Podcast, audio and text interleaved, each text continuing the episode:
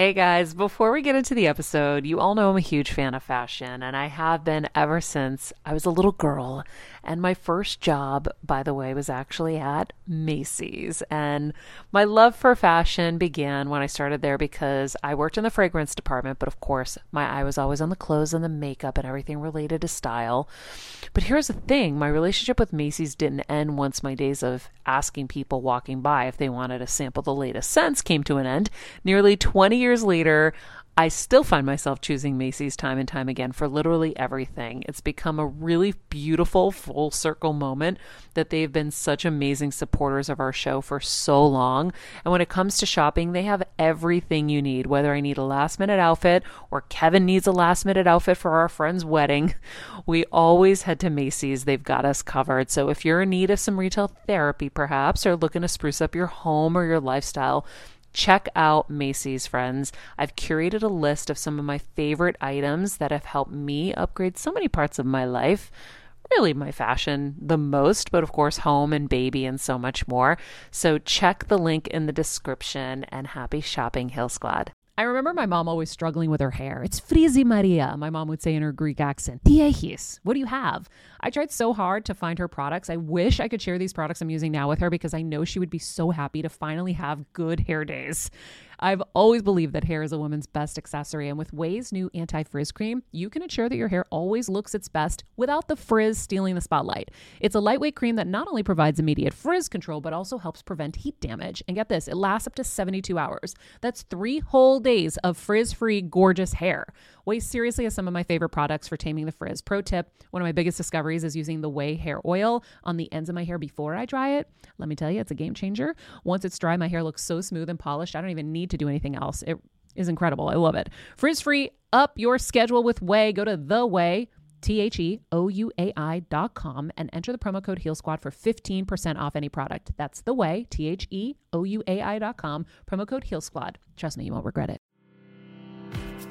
I'm on a journey to get better in all areas of life, from wellness and mental health to career and relationships and so much more. I know getting better isn't easy, but it's a whole lot easier when you can do it together. Welcome to Better Together with me, Maria Menounos.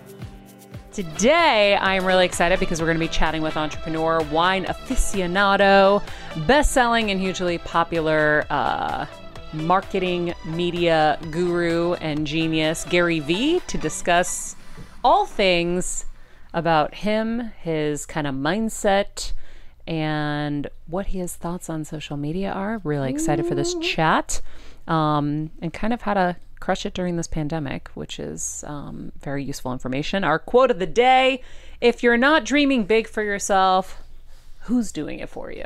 And that is Ooh. by Gary Vee, I love that. right?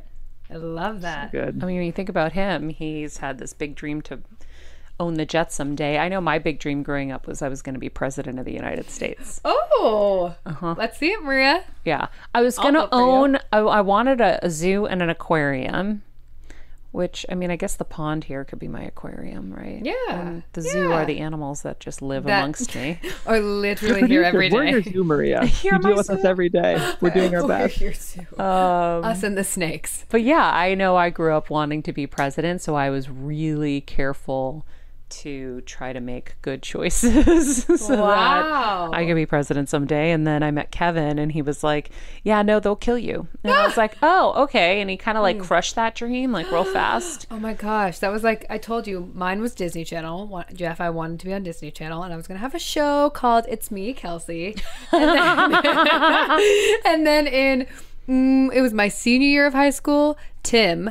Tim told me that I was too old to be on Disney Channel. That I should maybe start looking into being a Disney Channel mom. And I was like, Every time you tell me that story, I'm shocked. "Oh, In high school, you were told to be a mom. high school." I think it was like supposed to be funny about Disney Channel. Haha, not funny, Tim. But it impacted you. It- yes, just like Kevin impacted you. he just crushed that dream. Mm-hmm. Boom, stomped it out with his Doc Marten. Right? Dang right. Jeff, what was your big Like a size- dream? You know, I. I'm having visions of hip thrusting and boy bandom, but that's Well, just me. some of that. I found a dream I didn't, know I, I didn't know I needed, which was to be a cruise ship singer. Which, uh, for any interested fans, there's stuff on YouTube you can find it. But without sounding cliche, and I feel like while we're in the mode of inspirational Gary Vee advice, I'm taking a step back and realizing like I've always wanted to work with influential people with big voices. Aw. And look look what I'm doing. So Whoa. Hey now. it's pretty cool. Hey, I know. So I it's one of those things where like if you allow yourself to actually ask what your dreams are and take a step back and think, how can I get there? How can I create that for myself? It can happen. And I actually don't think I've given myself the chance to really celebrate that yet. And I'm doing it right now on your show, Maria. That's so cool. that is really cool. Yeah, Yes, I love Jeff Graham. conversations with with thoughtful people and like I mean one of the coolest parts of my jobs is pre-interviewing all the guests that we get to bring on. So I get my 20 minutes where I can ask people I've wanted to talk to for my whole life. I know. Whatever I want. Isn't that the coolest cool. thing ever? Like, I remember, I think it was Jon Taffer telling me, oh my God, this Gary Vee guy, he's insane. He's amazing. Insane in a good way, by the way. Um, and I forget whether maybe he was going to work with him or something, but I kept hearing about this Gary Vee over the years. And yeah, I mean, we're so blessed that we get to have these conversations with people that we would otherwise only read about right like my cousin on the beach yes uh on what was it labor day um was reading um untamed by mm, glennon, doyle and i'm like oh my god i just interviewed her on our show like Right? it's so cool But I mean, to piggyback Jeff too, like, hello, how I have to sometimes like smack myself. I'm like, oh yeah, it's Maria, Maria Menounos. You know, it's like you are such a powerful, strong, like smart, like incredibly talented, and have done so much. Like, it's crazy. So we, Jeff and I, are so lucky to be able to work with you. But then everyone who listens to the show, it's like they get the guest, but they also get you. You know, so it's like. I don't know. I find myself kind of like Jeff just said. I'm like, oh shit. Oh, I'm Yeah. sitting next to Maria. You know? thanks guys yeah it's So. it's it's cool to do what you love Yeah. and I'm just grateful for a brain tumor getting me here. What? but like, think about it, right? Like I said, uh, one of the greatest lessons I learned from Tony Robbins was life was happening for you, not to you. Yeah. And so that was my reset. That was my awakening, my rebirth. And so I get to do things at my pace and I get to do what I love. And it's really cool to be able to have these daily conversations with people. I mean, it's not even any kind of work. Like literally, I get to just follow my curiosity every day and Yeah. and help the people that I love. And um, it's not just present company; it's everybody out there, right? Like you hear me on calls with Yeah. people that I'm helping um, who write into the show and um, I, I love all of you guys because I know you're on the same path. You want to be better and you want to get better. That's why when I'm at a Tony Robbins seminar, virtually or in person, I love everyone there because I know we're all the same. Emotional. It's Yeah. very emotional to be a part of a group or a community that wants to be better and get better. You feel safe. And so um, I'm really grateful that you guys are here with us. If you're new to the show, please subscribe. If you haven't joined us over on Patreon, uh, you can enjoy ad free content, uh, extra content. We do um, really cool shows there, and we also are starting workshops. So um, workshops and healing events, and we're just starting to kind of dream on on how to make that even cooler. So please join us over there. Um, you can go to my Instagram and click the link tree, and you can go right to Patreon or right to YouTube and subscribe, or right to Apple Podcasts and subscribe. While you're at Apple Podcasts, I would greatly appreciate it if you would do me a small favor and leave us a little review. Um, we're trying to get to a thousand, so um, people can see that we are a valuable resource for them. I love what you're saying, Maria. Just quickly, I, th- I bet we have new fans who are joining us today because you know where Gary Vee goes, you reliably follow for good reason. but you might not think on first glance this would be the show for you, but what Maria does is what Gary does. He's she's all about finding those tools for self-esteem and self-empowerment.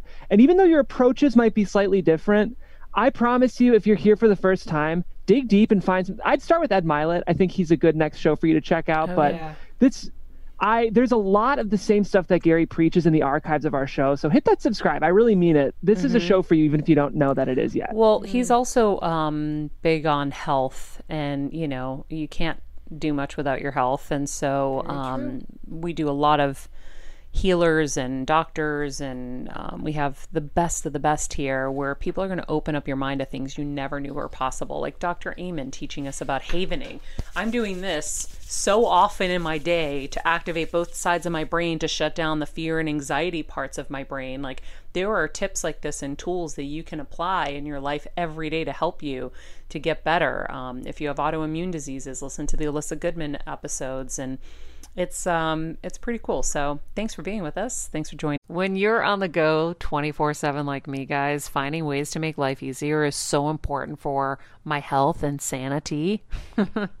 and that's exactly what my friends at Macy's do for me. From working there as a teenager to now going to them for so many of my daily essentials, it's been my go-to for so many years, and having everything in one place is such a time saver for me. With being a first-time mom, for a while now, as you know. I've had plenty of those, and being able to rely on them for all the things has been amazing. Plus, having everything in one place has made being a new mom just a little bit easier for me. So I know we're all focusing on our families, our health, hopefully, our jobs, and everything in between, but it's time to make your life a little easier. And to help you out, I've curated all of my essentials from Macy's for you and the whole fam. All the details are in the show notes below, or you can just click the link in the description to get your hands on them too.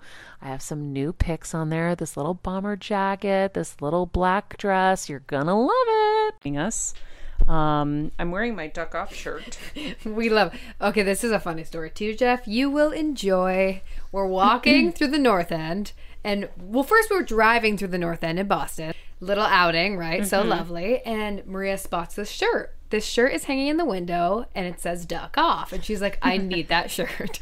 We're like, "Yeah, okay, whatever." And we have like the duck tours in Boston. Yeah. It's like our thing. And so I my head swiveled. I was like, I need that shirt. she needs a shirt. We're driving by. We're like, yeah, okay, whatever. We happen to park somewhat near, so then she's determined, determined to get this duck off shirt. We find the place. On the door, it says use other door. There's literally a sign that says use other door. So we get up there, found the place, so excited. She's like, dang, they're closed. And we're like, Maria, literally Use use the the, other other door. And then she I'm got like, her duck off. duck off. Then she got her shirt, and it was so happy. yeah. Yeah. It's the first time I didn't wash a shirt before I used it. Mm, but it was in a bag. So it kind of smelled like a little like food and oh. such. It was an odd oh, stench, Interesting. but Like Boston. A little Like like, Boston. Boston. Yeah. It's yeah, like yeah. home, Maria. Yeah, like exactly. um, meanwhile, um, I'm helping Kevin through a renovation on the other coast, which is hilarious. So at night, I'm like researching vanities and all these things. Like he was like, "Oh, you guys had a great Labor Day weekend. Nice, nice." Um, I've been in dust and dirt, and Jeff, you have the privilege of getting to see all of this happen live, but He's working so hard. I know it's wild. Yeah. I feel a little guilty, like I'm ducking off, and and you know we're going to be going apple picking soon, and pumpkin picking, and all these things. Like we're actually getting to kind of live here on the weekend. Yeah. Um, Kevin lights up though with renovations. He's working so hard, and Kevin will be fine with me saying this. He's the first person to sometimes jokingly complain about stuff, but when I asked him about your other small place in Encino, he was so excited. He lit up with like all the work that's been done over there. So, you know, as hard as Kevin is working, as much as he might jokingly complain about it right now, I do think this is kind of his bread and butter in some ways. oh yeah, it makes him so happy. He's like, I just don't want you coming home to a mess. He is so determined. Um, we had to renovate this space for my parents, for my mom, and um, we ha- it took us, gosh, I mean, we've lived here for like 15 years. We've been planning this renovation for at least the last five years, and then my mom's, you know, diagnosis kind of threw it off kilter, and then um, some other stuff that's thrown it off kilter since my tumor and all of that, and so. Finally, when I left, he just took a sledgehammer to everything. He's like, We're doing it now. We've got to get it done. And so my bathroom was from like 1991 probably.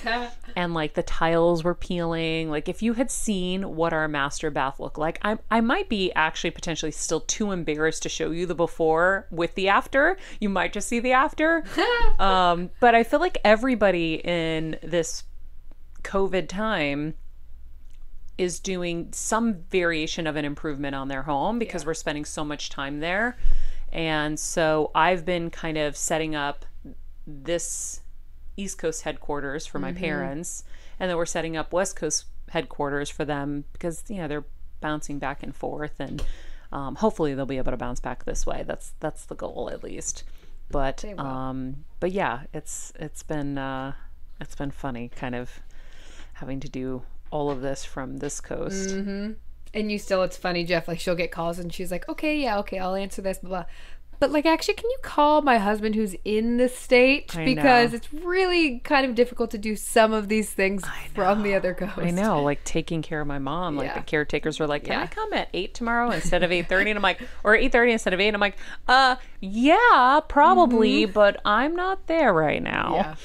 But you're both killing it, truly. Hey, Heal Squad and Better Together fam. It's been a tough year, but we hear from so many of you just how much our content is helping you heal and get better, and it makes us feel so good. Our team works so hard to deliver this life changing content, and a lot of you guys ask, how can I have a bigger role in our Heal Squad community, or how can I do my part to help Better Together continue to uplift even more people? First of all, thank you for that sentiment, and we're so grateful for this community. If you could help us by giving us a five star rating and a comment on Apple Podcasts, that's amazing. Second, you could join the Better Together with Maria Menounos Facebook group and Instagram page. Third, you could share the show with a friend in need. And finally, for as little as $10 a month, please join our Patreon to get monthly live heal events with world class healers, ad free episodes of our show, and even weekly bonus episodes exclusive to Patreon. Getting better isn't easy, but it is a whole lot better when we can do it together. We love and appreciate and are so grateful for all of you. Okay, so onward to our interview with Mr. Gary Vee. Of course, he is an entrepreneur, five times New York Times bestselling author, speaker, media marketing guru. Known to his legion of online fans as Gary Vee, he's widely celebrated for his empowering philosophies around life, growth, crushing it. Um, and and all things uh, entrepreneurship and success in this global pandemic. Gary, thank you so much for joining. I'm so excited to chat with you. I've heard about you forever through so many friends, and I've been hooked on all of your videos and I feel like I'm learning so much from you every single day. I feel like I'm in business school um and just kind of life sweet. school. Thank you. Yeah, Thank and Thank you so much. I'm so happy to be here. there's a lot of kind of crossover because you know i'm a daughter of immigrants and you know we both kind of share that like love for our parents and wanting to help them but you started out in a different way by really helping your dad's business and i was watching a video even this morning of you talking about how you gave so much of your time into that but what happened was you ended up learning so many things that kind of catapulted you in other areas. Um, and I and I found it fascinating because you were talking about all your friends on Wall Street and how they were killing it and making so much money and how you don't value stuff. And I wonder where that comes from because I feel like when you are uh, an immigrant, you come to this country, you want the American dream. And the American dream technically also involves stuff. Yeah, I, I think you're right. You know, and I and I'm a Russian immigrant, and Russians, you know, stereotypes have some underlining truths. Like Russians are not the least flashy. With you know, like you know, m- m- when I think about my uncles and aunts, and you know, in all these cultures, they're not really your uncles and aunts. They're just like some people your parents knew back in the old country. You know, they did gravitate, especially the Brighton Beach, Brooklyn crowd. That that I, I grew up in New Jersey, but a lot of the Russian immigrants lived in Brooklyn and Queens, and the majority of my parents' friends did rush to as quickly as possible buying a BMW or a mm-hmm. gold chain or going on a fancy vacation. So, you know, to me, the answer to your question is much more specific to the fact that my parents didn't value stuff. My parents didn't, they valued saving money for a rainy day and being thrifty more than my mom. I mean, my mom never gravitated towards a new pair of shoes or like she was just such a humble quote unquote girl. Um, and my dad literally bought nothing. He just worked all the time and saved money. And so, you know, they they if they bought something, it was a new home or invested into their business. And so the simplicity of their framework, much like many of us, trickles down from what you're around. And I was in a lower middle class, blue collar neighborhood. So I didn't see anybody else go Mercedes out or, you know, chained out.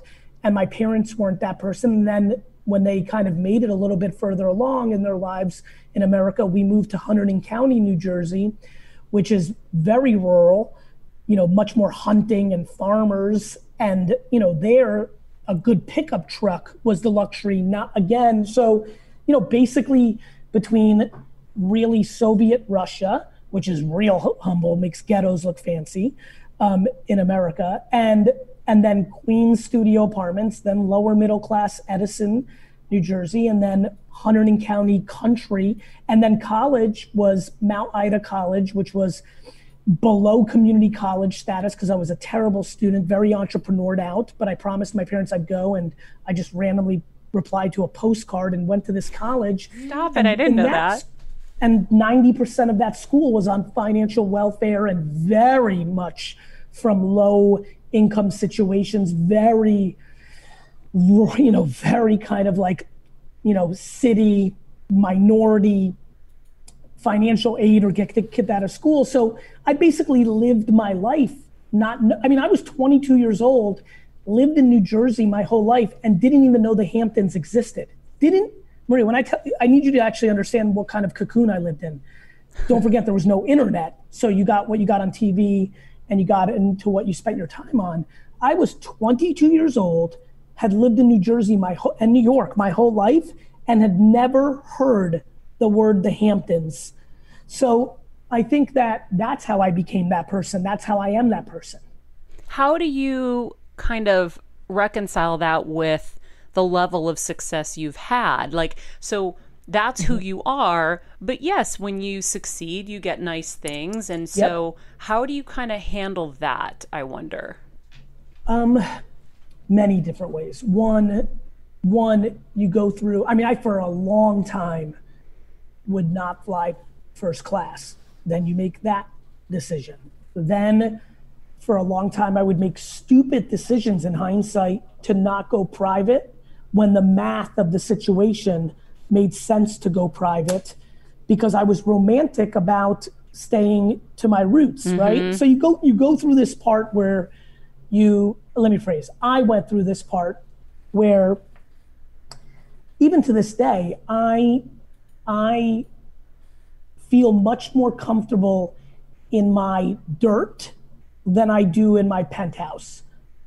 You know, I I I'm humbled, appreciate and enjoy convenience from amassing wealth. Mm-hmm. So the mm-hmm. convenience part I'm very big on.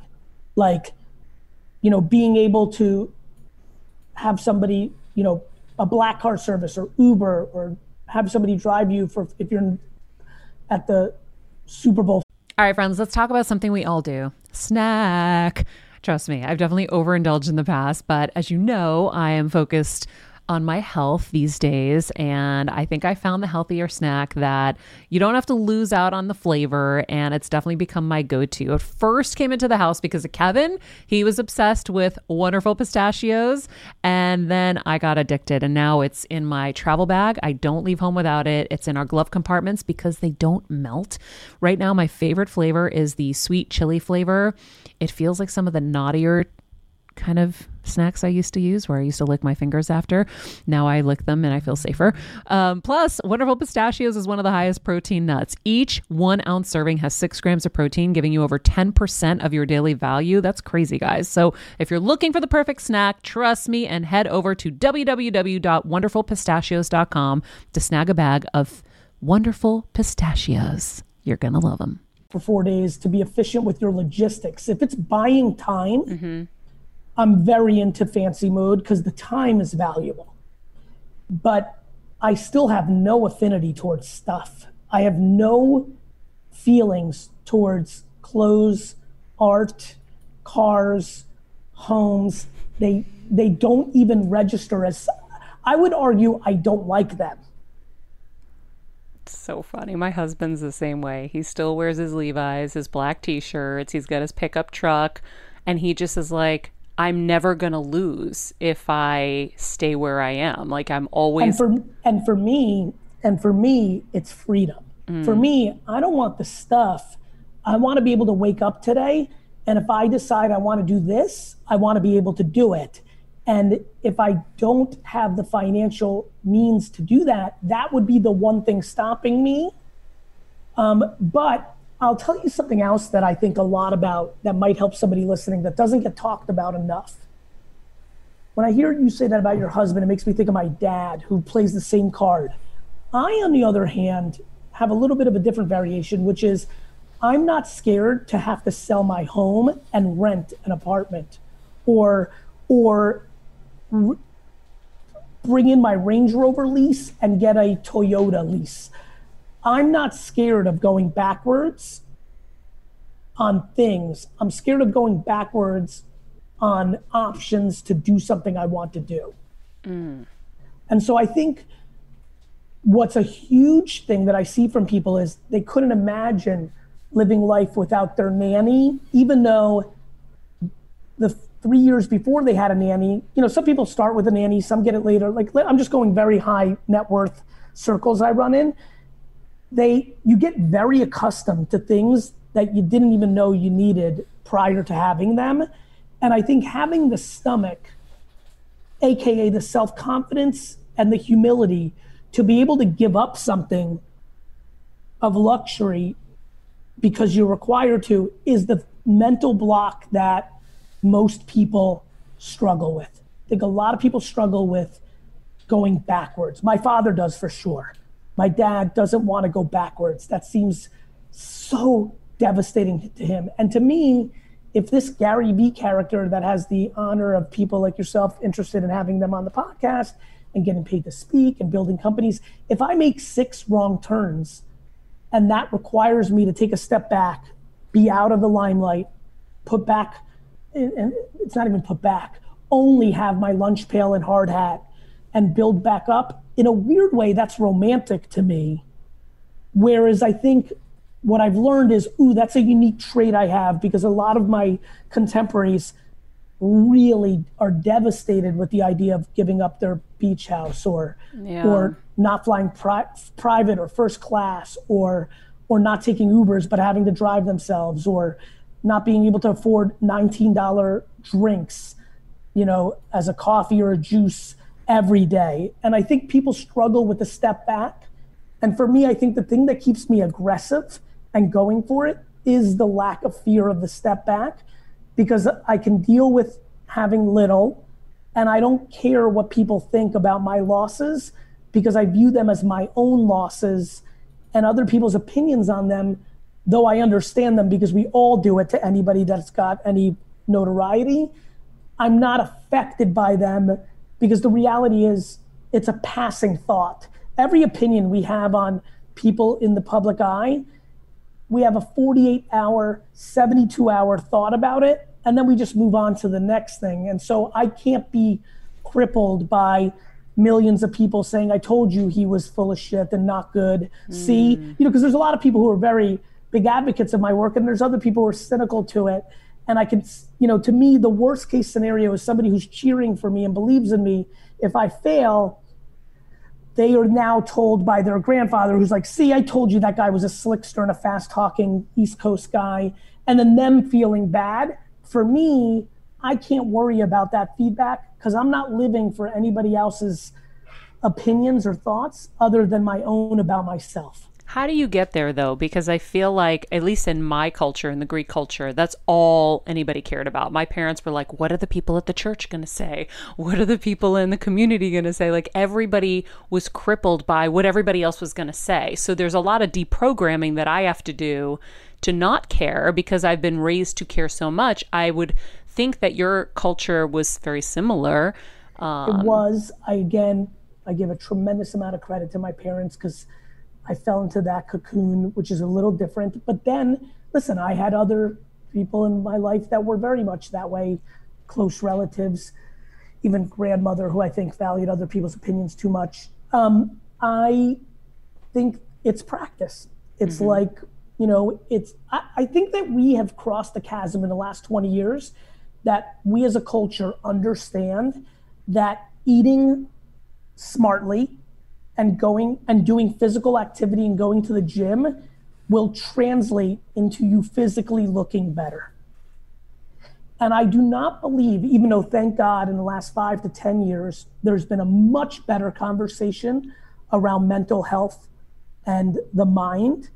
I believe we're more in the Richard Simmons, Jack LaLanne, Gold's Gym era on mental hmm.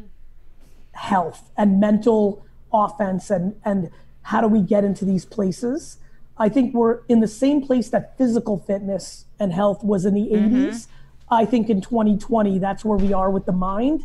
And I'm happy because, God willing, 20 years from now, when I'm 64, I think I'm going to be walking around the streets and being excited because I think people are going to subscribe to some of the things that I've lived and have and have seen enormous happiness in me and others that can get there and enormous unhappiness in those who are on the complete opposite side of this.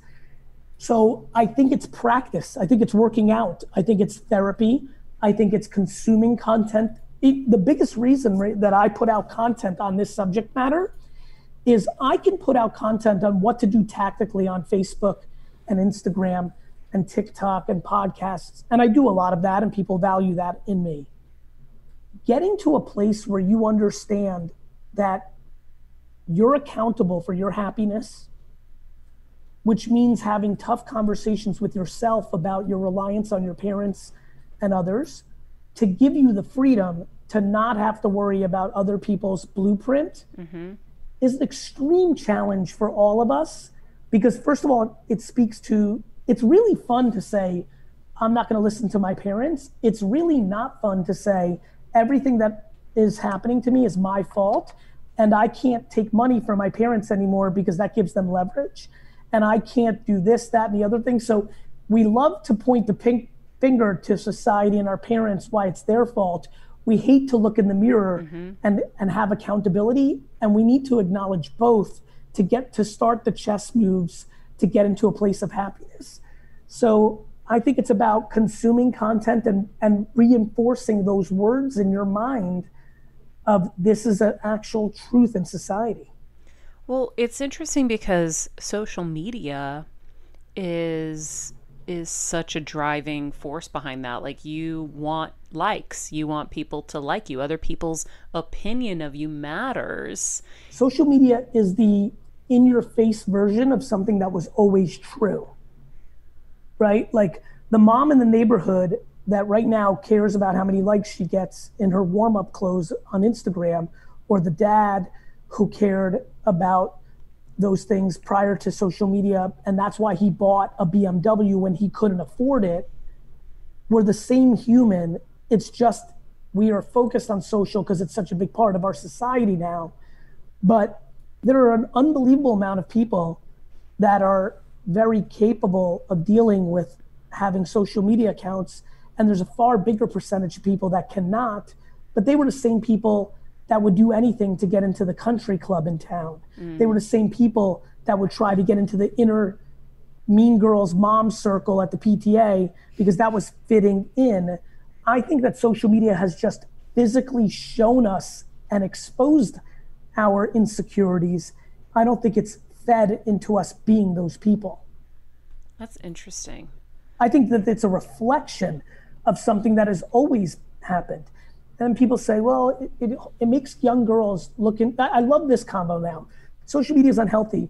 It's giving young girls unrealistic, you know, views of what they should look like.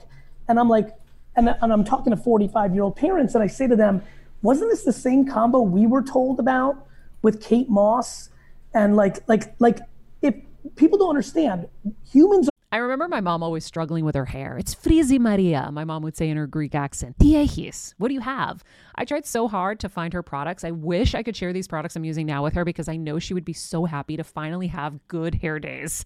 I've always believed that hair is a woman's best accessory, and with Ouai's new anti frizz cream, you can ensure that your hair always looks its best without the frizz stealing the spotlight. It's a lightweight cream that not only provides immediate frizz control, but also helps prevent heat damage. And get this, it lasts up to 72 hours. That's three whole days of frizz free, gorgeous hair.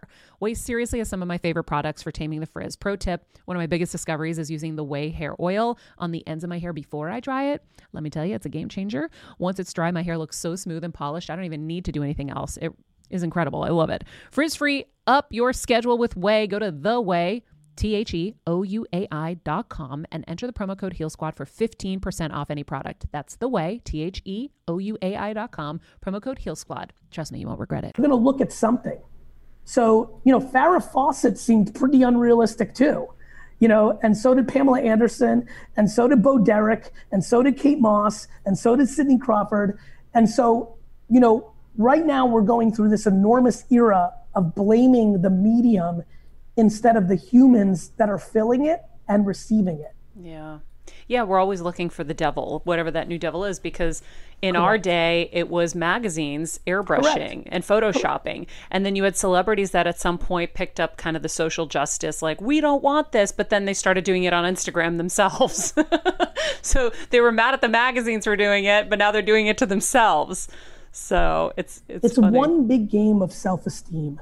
I think the greatest job of a parent or a leader a CEO, a manager, a counselor is to find a way to build self esteem without crossing into delusion. Mm. And so we, we, we recognized self esteem's importance, but over the last 15 years, we went too far and started giving out eighth place trophies and demonizing merit. And so unfortunately we're in this place where we're struggling to find balance we but self-esteem is the ultimate drug in our society and it is the only thing i think about in in how i want to communicate for my children to a passive person that consumes one piece of my content ever in their lives how do i create a conversation around the merit of what happens accountability but also self love and knowing that you're enough. You just might not be great at everything. So, how do you get the self awareness? Um, and how do you get comfortable with winning and losing? Yeah, how did you get comfortable with that? I got comfortable with it because I'm a product of the 80s, raised by an immigrant mother. And basically, you get thrown outside and you play for 15 hours and then you come back in. And the world taught me it you know, right now we live in a world where kids don't go outside. Parents are just in kids' shit. And they're micromanaging at a level we've never seen before. And so for me, I was a product of when I lost, I just lost. There was no like, there was no parent running to the coaches to debate. There was no system created for not keeping score. Um, and so you just kind of got used to it. And by the way, I cried I basically stayed crying from seven to 14 years old because because I was so competitive. I mean, listen, this is a, it's a sta- it's a statement that gets the snorts, so I'm glad you gave me one.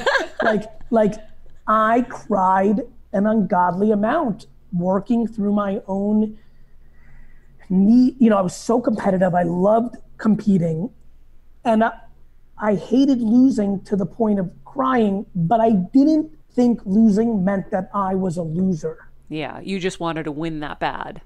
And I just wanted to do it again and again and again. Like I couldn't wait to get back on the horse. And what I see, even in my own children, is a fear of even playing at yep. times because they don't want to lose. And to me, losing is is attractive and foundational. And I would argue one's relationship with losing is actually the most interesting indicator to their level of happiness. Because I think people that try to disguise or, or are ashamed of their losses tend to live very unhappy lives. Yeah. And, and, and I think uh, oftentimes manifests into very not fun people because they're looking to make company out of their misery and they're tearing other people down. Wow. Yeah. That's hilarious. I cried every day. um, you know, there are a lot of people who, um, in this moment, and well, I mean, it's kind of been the whole year, but with COVID, who, um, who are feeling that that loss and um, who are afraid of starting something new. So they might be just kind of in that place of just complaining. And I wonder how do you guide people in this moment um, to get back on the horse? And is there a horse that's best to jump on right now? Well, I think I think one thing that I try to remind a lot of friends is there is actually no choice. You know, like, you know, when when when people get into a dwell fest with me that I love, you know, I you know, after trying to be consoling and soft, because I have a lot of those characteristics in me along with the candor and the jersey. Um, you know, at some point in the conversation I switch into, okay, wait, let's just take a step back. I've thrown out 49 solutions. You've said no to all of them why don't we play the reverse? Like, so what are you saying? You're just going to lay on your couch for the rest of your life and cry? Like, like, help me understand why these 12 things that I just laid out as viable options of how to restart because you've lost your business. Like, this is back, Marie, it's really funny. This is full circle in this interview. This is why we have to make going backwards a honor and something we respect in people not something that people are ashamed of. Because right now, a lot of people would rather not get a job mm-hmm. because their startup or business went out of business because their identity was wrapped up in being an entrepreneur or being successful. And they just don't have the humility to go get a job and save for four years and restart again as if they were entitled to have an easy life. I don't get it. Yeah. Like, I remind people, like, you know, there was a lot of third generation businesses in Germany that got knocked out. You know, Cuba and Russia had communist regimes. Just, you know, like you're not guaranteed or entitled to anything. Like, you know, it's really unfortunate that COVID happened. Um, but then I go into these weird scenarios. I, I told one friend the other day, it really helped him. He was all dwelling, and I said, you know, COVID. And then I said, you know what? Let me play a different way you do understand that there's a chance that COVID saved your life. This guy travels a lot. I said, what if instead of COVID, you were in Hong Kong crossing the street and got hit by a car? That could have happened. And then I said, which is what got him because he was a huge fan, I said, brother, you do realize that if COVID started six weeks earlier, Kobe Bryant would be alive probably for the next 50 years. And like the you could feel the like wind go out of his stomach. And he's like, my God. Oh my God. That's true. That. And it was something in the way that I delivered that to him that really got him. And all of a sudden, it just kind of got him into a mindset of like, yeah, this sucks. My startup's dead. And this sucks that I have to go get this job. But that's exactly what I'm going to do. And I'm going to be thankful for the next two years. And I'm going to work hard. And I'm going to, if I want to do it again, I'll do it again.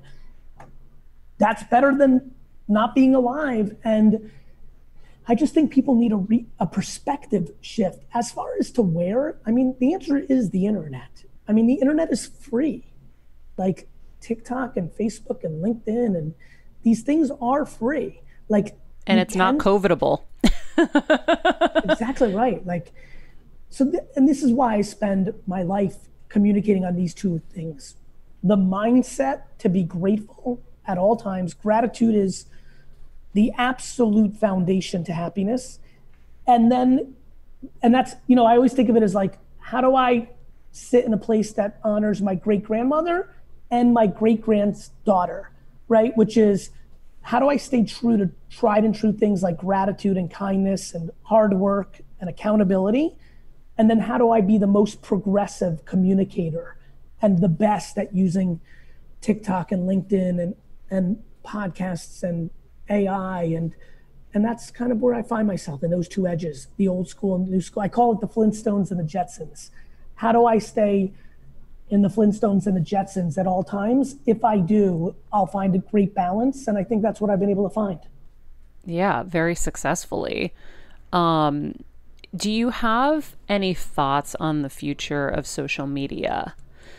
You know, there's there's obviously been talk about TikTok being banned. Um, Twitter's almost been dead a million times. We all f- have thought. Where is social media going, in your opinion? Humans will communicate with humans until there are no humans. It's an inherent DNA trait of the human being. We desperately need to interact with each other. It is the wiring of our souls and our brains. So, to remind everybody, before the word social media existed, for us old cats in here, you know, as a first time mom with a baby, I'm always on the go, whether it's running errands, getting my coffee, going to doctor's appointments, or just spending quality time with little Athena. And that's why I rely on wonderful pistachios to keep me fueled and ready for anything, no matter where I am. Kevin even keeps a bag stashed in the nursery. you know, for the nighttime hunger moments. Wonderful Pistachios comes in a variety of flavors and sizes, making them the perfect snack to have literally any time, whether I'm enjoying them during a quick break in between taping this show or I'm on the go and it's in the diaper bag. I do carry it in my travel bag and they're in my car. At this point, when I'm leaving the house, I think keys, wallet, wonderful pistachios. Bonus Wonderful Pistachios is one of the highest protein nuts with six grams of protein in every one ounce serving.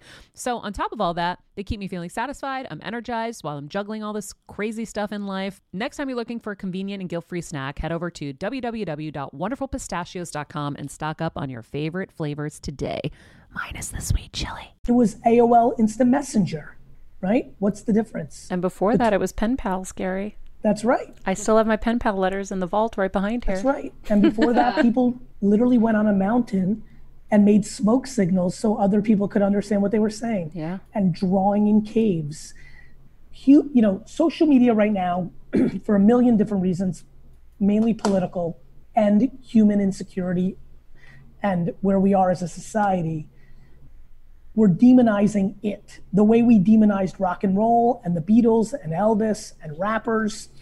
But it is not the crux of the issue.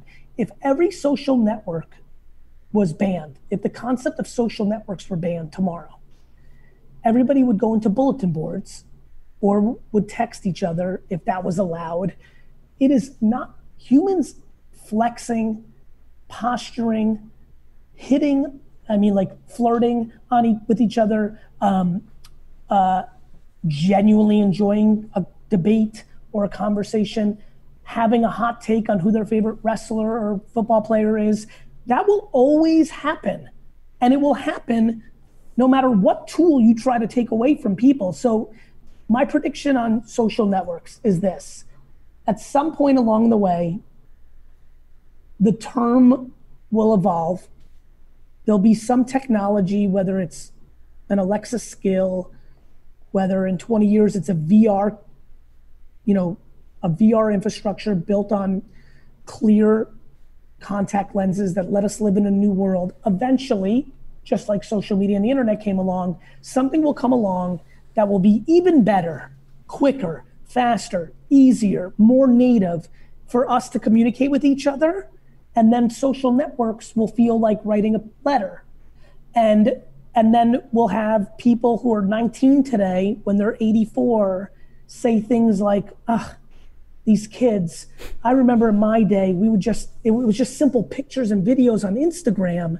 Now they're living in these eggshells 24 hours a day, and all they do is live in this virtual reality world. They don't even get any oxygen, they just have oxygen plugged into their throat, and that will be demonized. So for me, this is just human evolution. Um, the older you are, normally, not always, the more romantic you get about the past. The um, and the more conservative you get with your beliefs, because people get older, more fearful. Fear lends itself to closed minds. So this is something that's been going on for hundreds of years. People always give me a lot of credit for predicting things. I always laugh because I was a terrible student, but there was only one class I would crush, and that was history and social studies. And I never understood why, but about five years ago, I'm like, ah, this is why. I'm an anthropologist, I'm a psychologist, I'm a people figure outable kind of guy. and so I think that what is, I'll give you an example, Maria, that I think will, a lot of people here will understand. I remember when Miley Cyrus got all those headlines for her, you know, VMA act seven years ago, eight years Wrecking ago, Ball. this was now. Yep. And I remember at the time on Twitter. Oh no, it was platform- the um, it was the guy. It was her twerking, not Robin wrecking Thicke. ball. Yep. Yeah, it was Robin Yep. Thicke. Sorry. no worries. And and I remember debating, conversating, and sharing online that in 10 years, we're gonna look at that performance the way we looked at Madonna's wedding dress and the way we looked at Elvis. And sure enough, it didn't even take that long. I mean, the most basic 16 year old girl doing anything on TikTok is already much more sexified Yeah. than than that performance by Miley. And so Old people are twerking now correct. on so- TikTok. That's right. And so I think that this is just the same thing, round and round. And so, you know, people are asking for censor. The people that I know that, you know, I'm a Russian immigrant. I have friends who believe in the Constitution and America and freedom more than anything on earth. And in their actual words, when it comes to social media, are looking for heavy levels of censorship and everything that dictators and fascists like. So I think we need to be very careful in demonizing the platforms because as a society, what that will do is actually allow for us to go down a slippery slope of things that people don't want to happen. They don't realize that censoring something means censoring everything. yeah. Yeah. And I just have no interest in playing God. And I'm fascinated how hundreds of millions of Americans right now are on such tilt emotionally that everyone has decided that their opinion is right. Yeah. Like, That's the toughest part about everything right now is there's just no space, right? there's no space for compromise.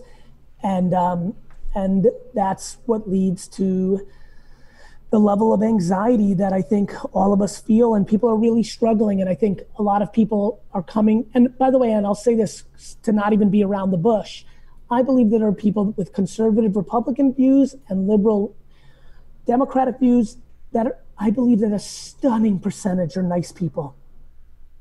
And unfortunately, everyone is subconsciously, if not consciously, bunkering into us versus them, mm-hmm. which is always the least healthy place to be.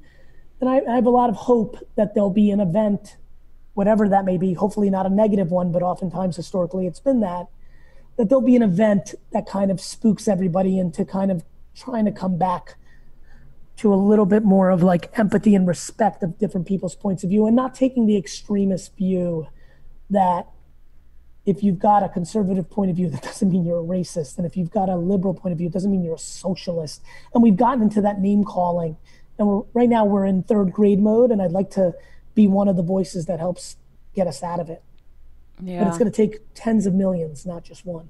Yeah, absolutely. We were just talking about how overwhelming it feels because you just don't feel like there's a solution in sight, right? You know, I love solving problems and I I feel like I'm pretty good at it and this one is just so overwhelming. It just wears it's on also me. it's also historical. We've had these moments, and you just kind of, you know, these things tend to be bigger than the individual. Like to your point, I I love all those things too.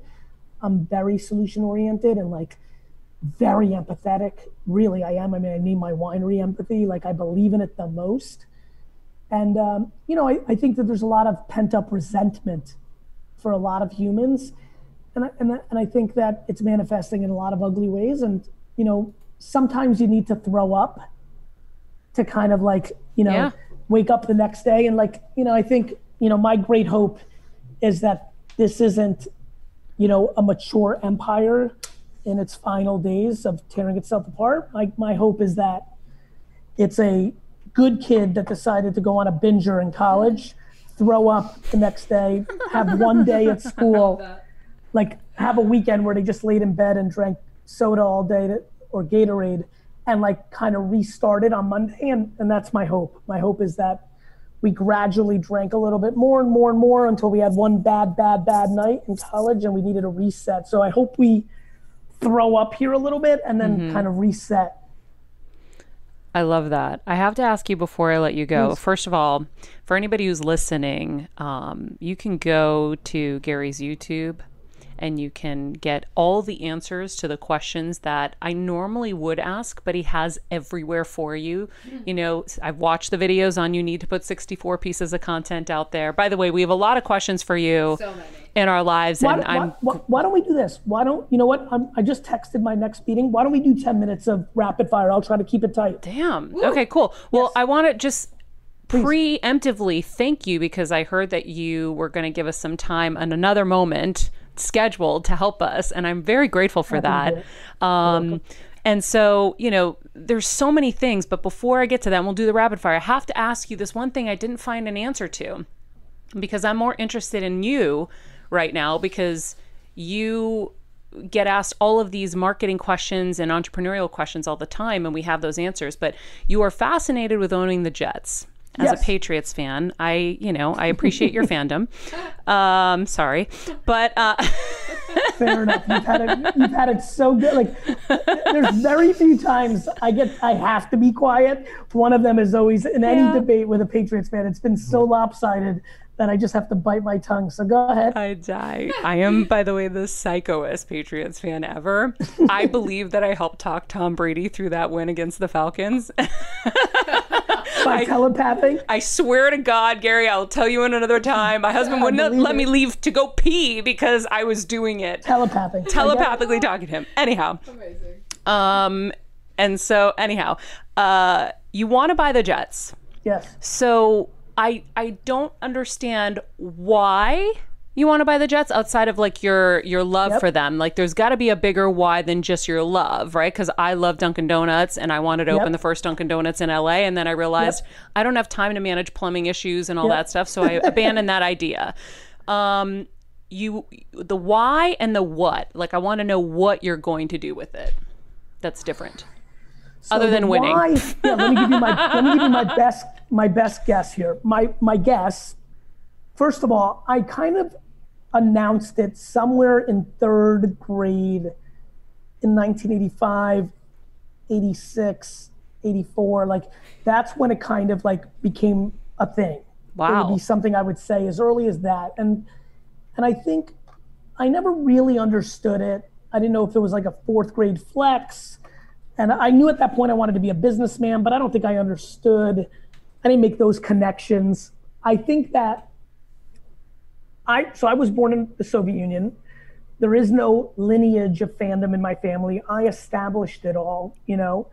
My parents didn't watch sports. So the Jets represented early American dream stuff for me, right? It's kind of when I started feeling like I was fitting in. Mm-hmm. I like the Jets. My friends in the neighborhood like the Jets. But I was also poor. And so my friends were a little bit further along than my family at that time. And then obviously, kudos to my parents, we kind of excelled our American dream. But they, I, the bottom line was even if we had the money, my mom was not going to buy me a Jets jersey. So she knitted me this Jets jersey that I would wear like every day. It became a romantic story for me. It built momentum. And then pro- I, I basically think now it's the combination of two energies. One, it is this warm, deep grounded feeling of what is safe and good for me about America represented in the thing that represented it for me because we came from such turmoil. Two, I love the process. And I think in hindsight, even at that young of an age, there was probably something in my DNA that understood that if I made an extraordinarily big goal, that I would enjoy chasing it, maybe even more than getting it. And so I am absolutely a thrill of the hunt boy. Even like later, like even thinking back to like my adolescence with like girls, even like the the the process more than like getting a girlfriend, like like the trying to get one or them courting me. Like I love process, and so um, I think it's the pro it's the journey and the romance. It's a story. And I think um, I've been captivated by that story within my own mind basically my whole life. So cool. The wh- what is the most fun because the Jets unfortunately have been pretty unsuccessful and, and, and you know and, and your favorite team was in the same exact boat until an owner came along Yep. that instilled a culture, an operational functionality that led to better results. I, I, as a bitter Jets fan, think a lot of luck because you know obviously your saving Saint was drafted in the sixth round, and you know that is awfully remarkable uh, for that to play out the way it did. for the best football player of all time, or, or the second best, if I want to make myself feel better with Jerry Rice, to be a six round pick, that's pretty unusual. Um, so, but but I, as much as I like to razz, I think it's the culture Yeah. From the top that in, in unbelievably creates an opportunity for something like that to actually even happen there and flourish there. And so that's my plan. My plan is in 20, 25 years, which is when I feel like I'll be ready financially, emotionally. Like I feel like if that's the time frame, um, then you know that's my hope. My hope is that 68 year old me starts the process of building a 25 year run that wins a Super Bowl. And to me, you know, as a fan who's watched every single play of a game since 1982, every play, every game, this is my true escapism. It's my true temple. It is my true, like, it's the one place that I'm not rational. I I get have it. Two, I mean, Ray, I have two children, and the, the and the, literally the greatest day of my life was winning that playoff game in Foxborough in 2011. You know, like Uh-huh. I believe it. I mean, because we lost to you guys seven weeks earlier on Monday Night Football, Uh-huh. 45 to three. So I thought I was. I remember driving up the New Jersey, the, the t- 95 to Foxborough, as if I was going to my funeral. like I, I didn't, I didn't, e, I didn't even think we would be within 20 points to win that game. So like that's the one place I'm irrational.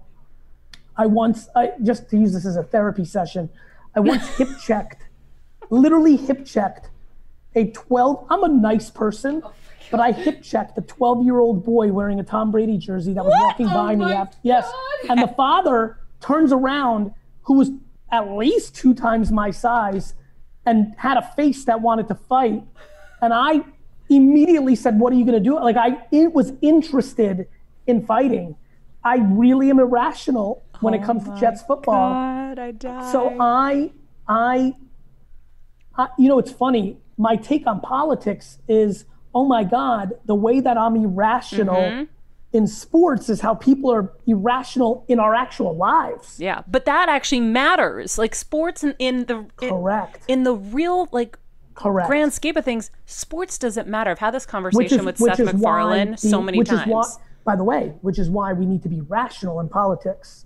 Yeah. I think irrationality in sports is far healthier than like I generally like it is true that I can't like you as a person to the heights that I'd like to because of your Patriots fandom. and that is that is real talk. That is real talk right now. That's hilarious. To me, to me, ah. to me, I do not feel the same way about people's points of view on society though I, there's some takes that are unacceptable, obviously, to me.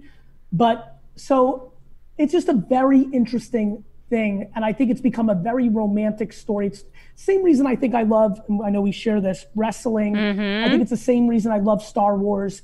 I'm in for a good story. Yep. I think they're very powerful. They can teach, they can help you escape from your, you know, tough, true day-to-day challenges in real life stuff Totally. and and I and I think I've created my own story to go from a place of not being able to afford a jersey for yourself of your favorite player to owning the team outright feels awfully romantic. Yeah.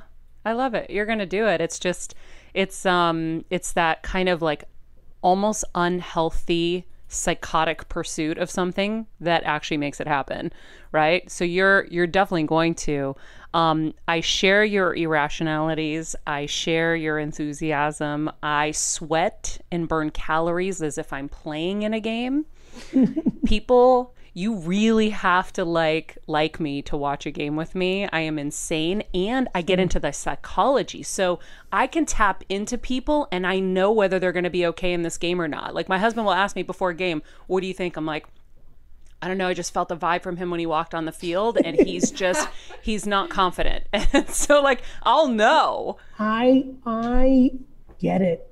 I get it. I get it. I get it. I have I have made decisions on first round draft picks on on a five minute interaction within their first three months on the team. And when I tell you seven out of ten, eight out of 10, because there's because humans are actually simple. Mm-hmm. Yeah. And yeah. I talk to people for a living, so I know people very well. So I can I see these little things. Like I'm psycho, I, and I'm a psycho Celtics fan too. So I remember there was a player, um, Big Baby. We went to summer league from yep. the first summer league we were at in Vegas, and we went yep. every year. We were the nerds that were there before it was yep. cool. And Big Baby came out and he had his headphones and he was being all like showboaty and fun. And I just grab Coach and I go, he's not taking this seriously. This is his moment to to show you why you should put you know put him on the team or whatever. I'm like he's not taking this seriously. Like Larry would never do this. And like I'm going off and he's looking at me and I'm like I know I'm crazy. Sorry, but then you know you see what plays out with people and um, and sports is the greatest reality show in the world, and it's it's well, how we live our lives every day. Me and my house with sports references, and and and all of the things that surround sports, the the theories and the thoughts and um, well, what's great about sports, even more than capitalism, is you can't hide. Yeah. You can't like it plays out. That's a good point. Like in Never thought about it like that. in even with business using politicians to like change rules, mm-hmm. you like like the reason everyone's so emotional about politics is people change rules to help to change to manipulate the sports rules are the rules. It's the reason we get so crazy about refs. They're yeah. the one variable that feels more like not merit. But the merit of sport and it's by the way it's why i love fighting. It's the reason i love ufc and boxing so much is not because of its brutality.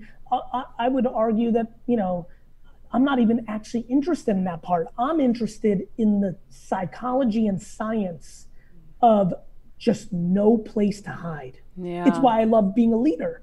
Like when i when i address VaynerX all my companies literally on anything on on you know our our ratios on race and, and female employees, on our profitability, on the clients we chose not to work with, on a thing I said in the Wall Street Journal, on I I let everybody know this is 100% my fault. Every single product. Like if uh, if we have a problem in a company or in a division, well I hired the person that made that decision or hired the person that hired the person. So for me, I love 100% accountability. And I think we're living through an era where everybody wants to point a finger on anybody but themselves. Yeah, yeah, yeah. yeah. Uh, well, here's the thing like, everybody has that one thing, right? And for you, be, the reason you're fearless and you're confident, I feel like, is because you love the process. Correct. So if you don't love the process, that's why you're going to be afraid to go backwards. Like, and by the way, and by the way, I respect the process. To me, if I lose, I lost. Yeah. I'll rem- I, here's a really good story back to how powerful parenting is. I recall having a bat. I was very good at baseball in second, third, and fourth grade before size, speed, and power mattered. When it was just hand-eye coordination, Dead. Deep, like yeah, yeah one, you know, once actual athleticism and like other variables, but from yeah. second to fourth grade, when it was on hand-eye coordination and depth of knowledge of even the sport itself, well, I dom. I mean, I probably had four unassisted triple plays in second grade because I just knew the sport so much better than everybody else. And and I have to this day darts, pool, all those little games, you know, cornhole. Like I have very strong hand-eye coordination, so I was dominant. I remember having this really, and this will be fun. If anybody can find John Longo, he grew up in Edison, New Jersey in the 80s. This kid, John Longo, struck me out multiple times in a game. And I'm telling you, I batted like 850 that year. I mean, I was always on base. I didn't have power, but I had, I really could play. And I had a really bad day. And I remember being, I cry, remember back to what I said, crying, mm-hmm. came off the field crying because we lost, which was rare. They were the Cougars. We were ironically the Jets, but we were in red. So that was fun to begin with. That's why that team was destined to be good for me. Um, we go in the car. I start crying in my mom's car. I'll never forget this. And I remember, I don't remember the words, but I remember the feeling very vividly. For the sake of argument, I think I was trying to blame it on the sun being in my eye. I remember going in for the excuse. And when I tell you, and again, this is why it's fun to tell this story, I don't even remember what my mom said. I don't remember what she said. I remember right now, I can feel it, right? Mm. I can mm. feel there being no room for excuses. Yeah. And not like a scary, like Todd Marinovich, you know, like, wrote, you know, like parent that like made me try to be baseball. Like none of that bull crap that parents do. No, no, just the merit of the situation. You, no, no, there wasn't the sun. It wasn't the batting lineup. It was John Longo overpowered you and you were unable to get the bat around fast enough because we this he ate a lot of pizza. Now I'm now I'm razzing him because I'm upset. He overpowered me. He was a big kid, yeah. and and my mom made me realize. And I I'm not sure how many other times she ever had to do it, but I think excuses were poison in my mm. household, and excuses are being thrown around like they're nothing in contemporary society. And I think it's led to a lot of unhappiness. Yeah. I, I mean, that's, I just marked that down. That's a, a great moment. I think we all easily can default to excuses. I had a moment, um, I took Tony Robbins' business mastery class recently. And one of the things that I was meditating on, I was like, no, no more excuses. No more like, excuses. It's it's it's so exhausting. And I remind people who are listening, being accountable doesn't mean that there aren't systematic process problems in society. It just means what are you actually going to do about it? Because yelling about it on Twitter or over a beer or six beers, you know, is, you know, I tell people normally you'll find yourself spending your time complaining with somebody else that's losing. Yep. Pay attention to your audience in your complaining. It's somebody else who's complaining. And I think find friends and outlets that look for solutions and accountability. I, I would argue that me being accountable for my every mistake, big and small, has led to my general happiness. I don't know what else to say. I don't know how else to say it. Well, because you can release it like that. Otherwise, it's all inside and it's stored. But and you're trying to trick people that it's not you. But yeah, I always tell people I'd rather, I'd rather not. A lot of people end up living life tricking the 97% and looking like a fool to the three smart percent. Mm-hmm. And I, I don't want that. I don't want to trick the 97%. I want to be, I want to be respected by my, first of all, I want to respect myself. That's it. All right. I'm super over. I'm like super late for another meeting. I, um, thank you so much um, and this was awesome. Like, thank you for your time. Thank you for what you share with everybody. Um, like I said, by the I'm, way, I'm having so much fun. I have an idea. I've yeah. never done this before. Okay. you get feedback from this episode? And why don't we do another 20 or 30 minute version, part two, where we just go because we went very macro. Yeah. Why don't we do part two, the micro? Why don't we just do okay a rapid fire 25 minute show of Q&A. Yeah, we'll find out what our people awesome. want exactly. I love it. And Thank you too, because I sound like you had some stuff. Yeah, yeah, yeah, for sure. Awesome. Thank you to your team. It was awesome. Thank, Thank you, everyone. You, Gary. Thank you, Gary. Bye. Bye, everyone. If you want more info on Gary Vee, you can subscribe to his YouTube channel, Gary Vee um, VEE. We'll put the link in the summary of this as well for self help and brand building advice. Also, his podcasts and upcoming events can be found at garyvaynerchuk.com. We will also put that in the summary of this. So cool. Oh my gosh. Yay. Wow. He's so awesome. much. There's just so much in there. I right? Know. Like it's funny because it's I I I never know what I'm going to do with somebody. And I just felt like I wanted to know him more Yeah.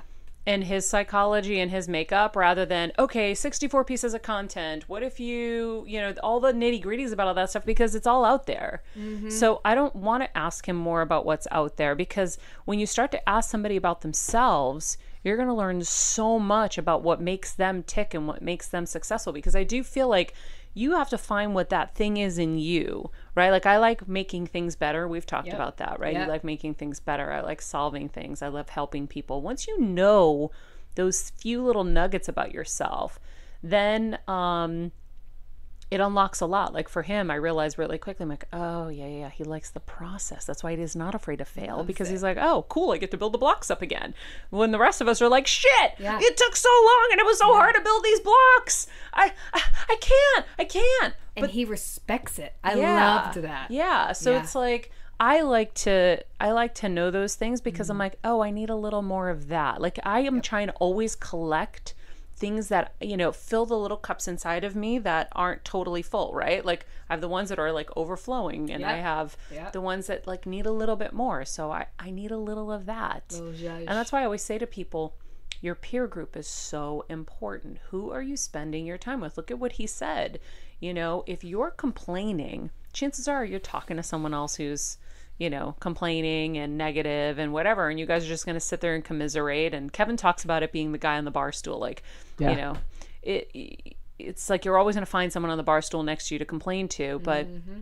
you know, if you have a Gary Vee in your life, do you think you're going to sit there? Do you really think that I'm going to go sit next to Gary Vee and start complaining about shit? Heck no. He's going to walk the fuck away. Yep. Yep. Right? Just like your shirt says, duck off. It's going to be like, duck, duck off. off. But, it's true. But you know that, right? I, I, Tony, I'm not going to go complaining to Tony Robbins. I'm going to Tony Robbins with a fucking million dollar idea. I'm going to go to him with, you know, how I can add value to his life. I'm going to go to him with all these other things and and questions about how he's doing it.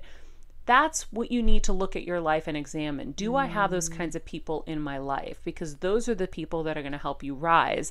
Everyone else is going to keep you where you are. And most of us don't want to be where we are because if you're not growing, you're dying. So even if you are someone who's happy right now, there's always another level.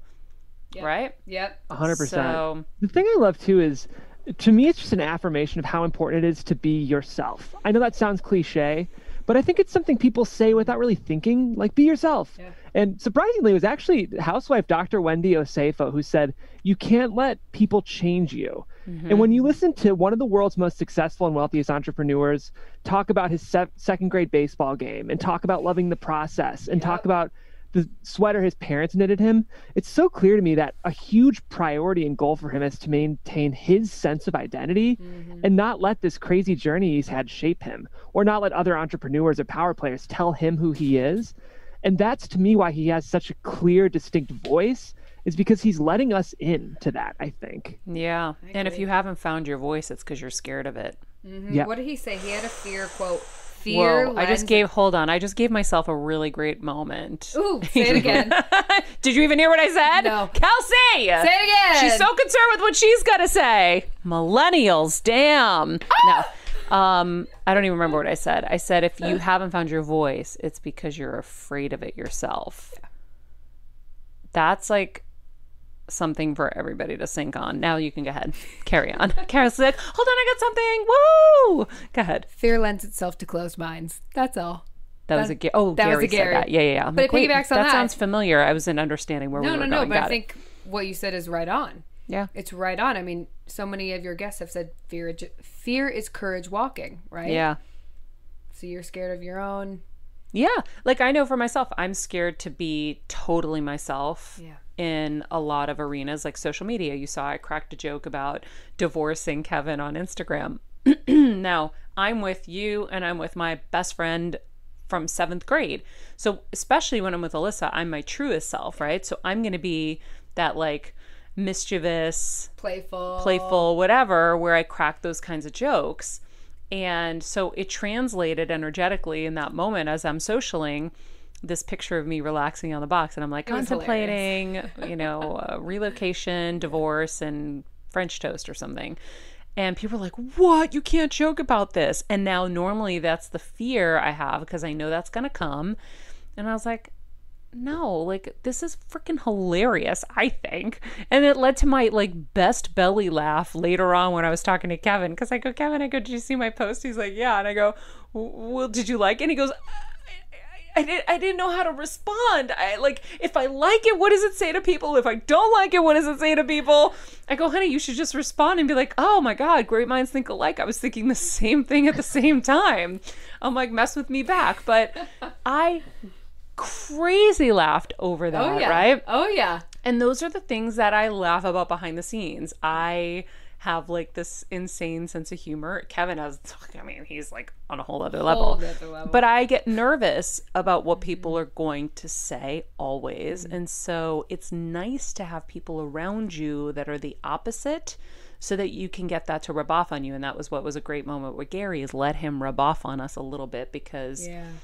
it's um it's it's okay to fail it's okay to lose like we're so taught failure is bad and if we can reverse that narrative for people then think of what we would all be capable of accomplishing in this world if we weren't afraid to fail. Mm. damn. Damn. A lot. Right? A lot. And all i'm right. sure our society would be happier and better for it. I know it would be. For sure. Yep. Anyhow, um, in the meantime, thank you guys for joining us. Thank you for being uh, with us every day here. If you like today's episode, here's a good suggestion for you because we do have a very extensive library and you may not have caught up on every episode. Check out our episode with Ed Mylett from June 10th. Now, Jeff, we do have episode numbers. You realize now, right? Yes, I'm looking that up right now. We so can, can sure we throw episode numbers on here for people, make it easier for them. Yes. Um, Ed Mylett is uh, another very successful entrepreneur, and we had a really great conversation with him. So you can check that out. Um, it was June 10th. It was recent enough you can scroll back, but next time Jeff will have numbers too to help you. Uh, follow us on our new Instagram at Better Together with Maria. Tell us what you're thinking, what you're liking, what you want more of at Maria Menounos, at Gary V. V E E. We're going to put that in the summary of the show uh, at Jeff Crane Graham and Kelsmeyer too. And remember, be nice people, make good choices, and be present. Hey, Heal Squad. We have been on quite the journey together, and we're hearing from so many of you just how much this show is helping you heal and get better, and it makes us feel so good. We love, love, love it, and we just ask that you don't keep it to yourself. Spread the message and share the show or your favorite episode with your friends. And if you want to help us even more, you can leave us a five star rating and a comment on Apple Podcasts or Spotify and follow us on Instagram at Heal Squad. You can also DM us anytime because we love connecting with you. And finally, you can also join us on Patreon for our monthly live heal events with world class healers and ad free episodes exclusive only to Patreon and our Super Heal Squad for as little as $10 a month. So go to patreon.com backslash heal squad to join.